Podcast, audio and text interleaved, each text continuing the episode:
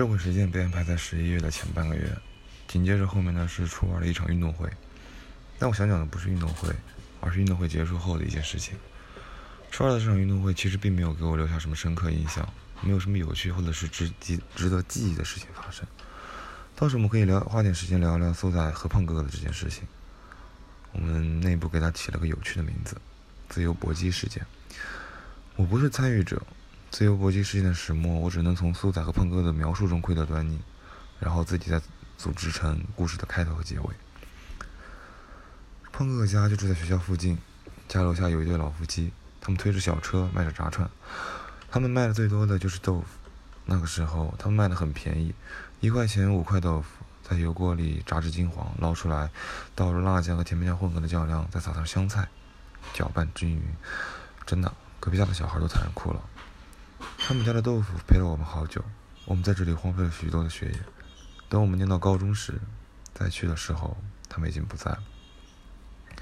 自由搏击事件就发生在这里，发生在苏仔和胖哥哥之间。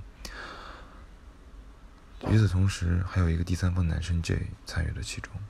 男生 J 和我来自同一个小学，但比我高一两个年级。可能从小学开始，他就是个混混吧。以他的智力和财力，我觉得他不至于涉猎到了黄赌毒，也不会说做什么涉猎国家刑法的故事。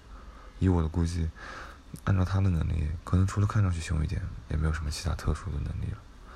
我在初中见过他一次，在食堂里搂着一个女儿，喊着“宝贝，你要吃什么？”其实我在人生的之后，人生的后续里也听过这句话，不过那是一个大妈，她在卖凉粉。这么多年了。我始终觉得他的做法有些愚蠢，像是刻意的把自己伪装成一个混社会的人。他可能也是我一直认为快手和抖音会影响现在孩子认识人生的直接原因吧。不过我也给他找了个理由，有点港片中毒的中二病吧。一篇故事的时间、地点、人物都有了，接下来就是起因了。说来惭愧，这个故事的起因，唉。我方才写下“胖哥哥是我们中脾气最好的”这句话，可能要修正一下。胖哥哥就是故事的起因，而他坦白原因仅仅只是因为自己打了他。我写到这的时候，甚至还在考虑要不要帮他编一个像有一点冠冕堂皇的理由，这样也能显得我们像群正义之士。还是算了，我还是中立的评价他们吧。故事的起因记录真实一点，自由搏击部分夸张一点，应该也没什么关系。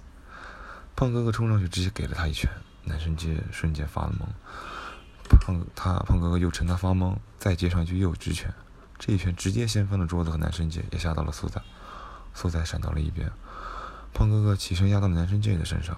男生界刚开始受着压迫，用手臂护着头，从梦中抓到了桌子下面一根竹签，用力戳到胖哥哥手上。十一月底，将近十二月，在我家这个地方已经开始有些凉了。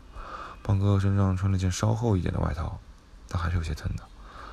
他手一松，男生界一下翻上推开了胖哥哥，从地上爬起来。男生界同行的还有一个朋友，也应该也是个混混吧。他抓了炸串店的塑料凳子就往胖哥哥身上砸去。苏仔看情况不对，伸手帮胖哥哥挡了椅子，换只手把胖哥扶起来。混胖混混下手蛮狠的，他抽再抽出另外一张椅子，直接拍向了苏仔和胖哥哥。苏仔离得远一点，躲开了。胖哥靠了近，直接被椅子砸倒，摔到了地上。这次换成了男生 J 把胖哥哥压在地上打着，胖哥哥也只能用手臂护着头。苏仔企图上前拉开男生 J，但混混冲上来拉住了苏仔，两个人在一旁扭打起来。在初中那个年纪，大一岁就是大一茬，苏仔根本没有力气把那个混混彻底的甩开，胖哥哥也只能被男生 J 压在地上一顿暴捶。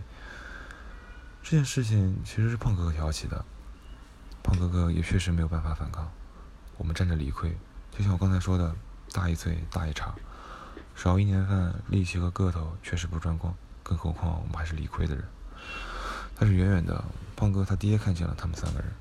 等胖哥在被拉起来的时候，男生见骂骂咧咧，喊着什么“你他娘的别跑”，我马上喊人，退着步掏出手机，可也没有了后续。我们也没有见到男生借口中所谓的帮手，也没什么气势汹汹的人再来这里。胖哥哥被他老爹带回了家，苏仔和男生 C 也帮胖哥收拾好东西走了。自由搏击事件没有结局，我们一直在等男生界带来他的口中所谓的人，来一场传统意义上的社团器械武斗之类的混战。男生嘛，对这种事情总是有一种渴望。但我不知道胖哥为什么要先出手。现在他自己回想这件事也不是很清楚，他有些疑惑，为什么他一敦厚老实的他会先动手？但我总是选择相信胖哥哥。你可以说我偏见也好，自私也罢，就像我相信我们剩下的其他人一样，我总是选择相信他们说的话，无论他们的原因是否符合你们喜欢的那些社会条条框框，我只会选择先尊重他们说的话，然后再以情况分析。我知道我们最多应该是好人。我们最多的也只能是无能狂怒的口嗨王者。我们把自由搏击事件翻来覆去的讲来讲去，一直把它讲到初二结束，一直讲到我们迎来了人生中第一场合乎情理的热血。说他来的就是这么快，中考也是。